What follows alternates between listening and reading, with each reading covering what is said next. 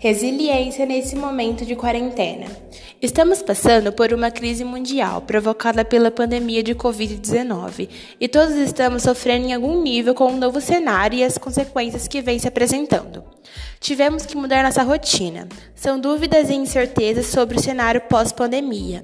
Em tempos de crise, ser resiliente é mais que sobreviver, é conseguir passar pela situação e aprender, se recuperando do ocorrido e retomando aos poucos a sua rotina anterior, deixando para trás o que já não mais importa e aprendendo a crescer, saindo fortalecido da crise. Então, a pergunta é: o que precisamos para nos tornarmos mais resilientes? Para desenvolver mais habilidades de resiliência, precisamos estar atentos aos nossos pensamentos, emoções e comportamentos, e todos nós podemos prestar atenção e administrar melhor nossas ações. Algumas dicas são: estabeleça metas, evitar pensamentos catastróficos e distorcidos, cuide da sua autoestima. Seguindo isso, podemos construir uma boa resiliência nesse momento de crise.